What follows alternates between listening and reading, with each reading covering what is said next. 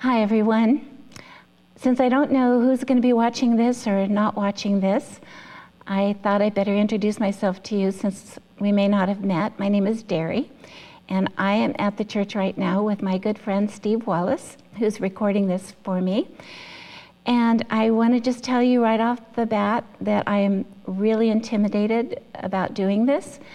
But since Steve is such a good friend to me, he's promised me that he is going to do his very best to make me look really young and really beautiful and really, really smart.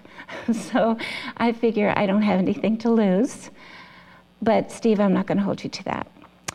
So when I'm not here recording, because you know I do that all the time, I am at home just like you are. Well, Maybe not exactly because I am working a few hours during the day, but who knows how long that's going to last. The rest of the time, I'm just at home trying to stay in my pajamas as long as I can. And Gary and I are watching a lot of old movies that we love and some that we never had a chance to watch originally. We're, I'm doing some baking and we're doing some puzzling. Actually, Gary's doing most of the puzzling because I get to do what I really love to do, and that's read. So, having said that, when I was asked to do this, I wondered what I would have to say to you since my life is so not exciting these days. But I learned a long time ago that if I'm asked to serve, it's always best to say yes to God because it usually works out better that way. And besides, if it doesn't work, it's his fault and not mine, right? Okay, so here we go. So, when I was thinking about what I could say to you, I realized the only way I could do this is for me just to picture you sitting across from me, six feet away, obviously, and us just having a conversation. And I was going to just tell you some of the things that I've been thinking about during this difficult and sometimes scary time. And maybe you've been thinking some of the same things too.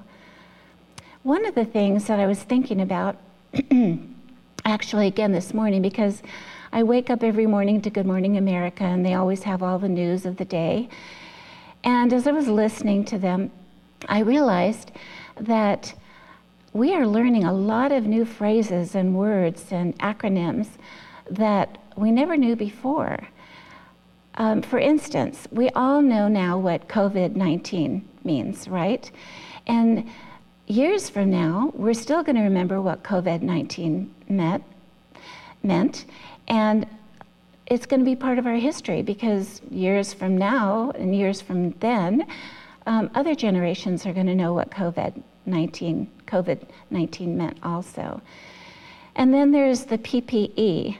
Um, they kept saying that the hospitals and the clinics needed more PPE, and I finally learned that that means personal protection equipment. And then there's the social distancing, and I'm pretty sure that this is a new coined phrase because I don't ever remember hearing that one before. And then there's the shelter in place, which honestly, coming from a military family meant something different back in the day because when I was raised, if we heard mili- uh, something about sheltering in place, we knew that that meant this is something we ne- needed to do because the enemy was coming to probably bomb us. But today, there's another word that I've been thinking a lot about. And this is a word that we're all really familiar with, and the word is rest. And these days, I'm realizing that I don't think I ever really understood exactly what that word meant as it relates to God and my relationship with Him. And a lot of what I've been thinking about regarding rest has to do with a couple of verses in the Bible that you may or may not be familiar with. I actually wasn't familiar with one of them. But both of them were written by men who knew a lot about stress and about being tired and worn out and fearful and needing a break from all the pressures that they were under. The first one was written by Solomon in Psalm 127, verse 2. And he says, It is useless for you to work so hard from early morning until late at night, anxiously waiting for food to eat. And I'll stop there for a minute because I thought, well, wait, that's our life in Silicon Valley, isn't it? Those of us that are working outside of our homes are working all day and then we're coming home and working into the night. And if you're home watching children, there's, that's never ending.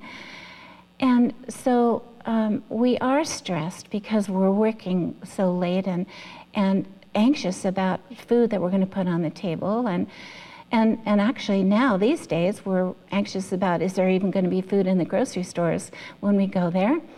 And then, if there is, are we can even have money to buy it?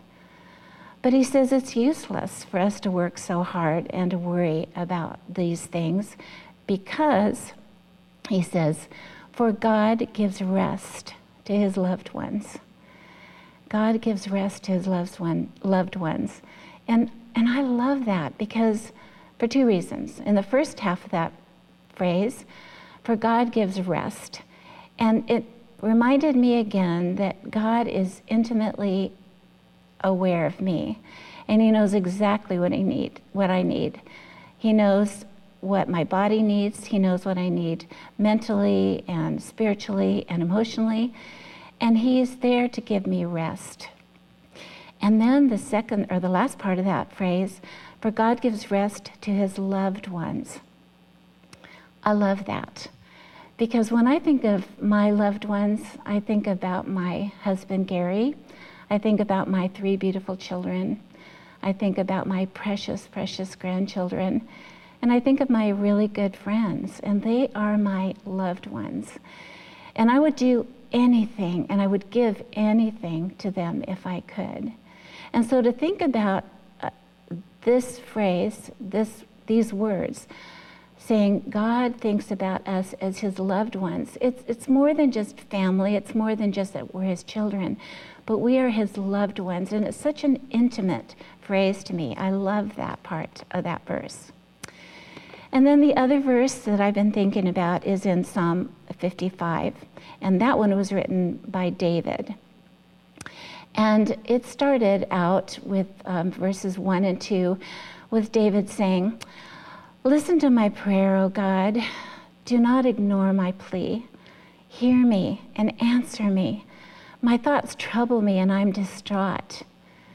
And when I read that, I thought, been there and done that too many times.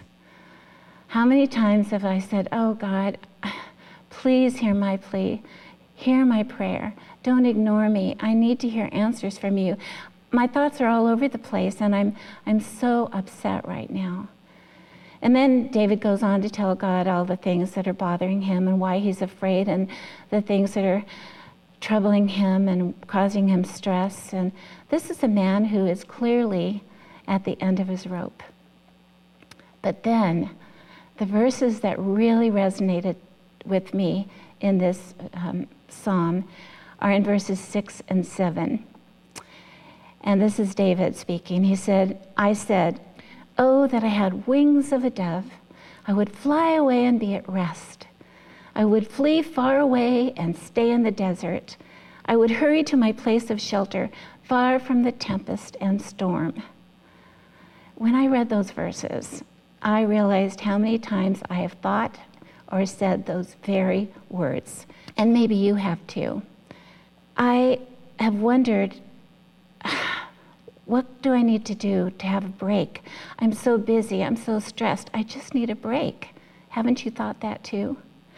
Or how many times have I said, if I could just get on a plane right now, I'd fly to Hawaii and find a beach somewhere where I could just leave all the stress and pressure behind. I know I've said that, and I think some of you have too because I've heard you. Or as David would say, Oh, to have the wings of a dove so I could fly away from all of this and get some rest in the desert. Well, now my choice would be the beach, but to each his own, right? I have to believe that many, if not most of you, like me, have lives that are overcommitted, too fast paced, or too busy, and we just don't stop to find the rest that God wants us to have. Remember what I read to you in Psalm 55? It's useless for us to work so hard and worry about all these things because God gives rest to his loved ones.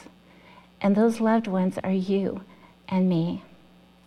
And so, what I've been learning is that even when I do try to get away for a quick vacation or take a few days off or try to lighten or ease my schedule, those brief periods are really not the kind of rest that God calls us to when He says, Come to me, all that you are weary. Come to me, all of you who are weary and burdened, and I will give you rest.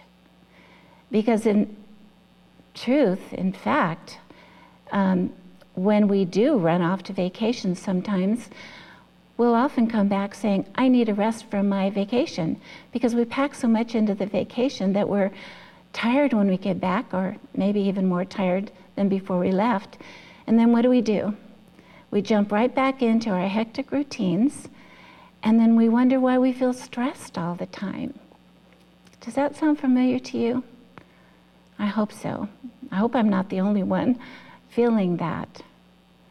So, all of that to say that because of this time of forced quarantine and social distancing, when my routine has been interrupted and I'm not able to do those critically important things that keep me so busy and often so stressed, I think I'm beginning to get a glimpse of what truly resting in God is all about.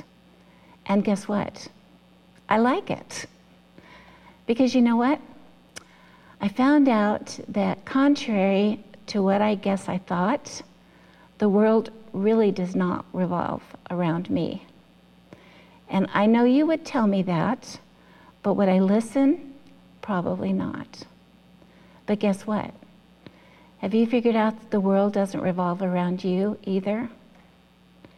If you have, isn't that such a freeing concept? I'm finding out that if I don't do certain things, or if I can't go certain places, and if I can't fulfill the responsibilities that I thought were so important, it really is okay. And here's the best part I am happy.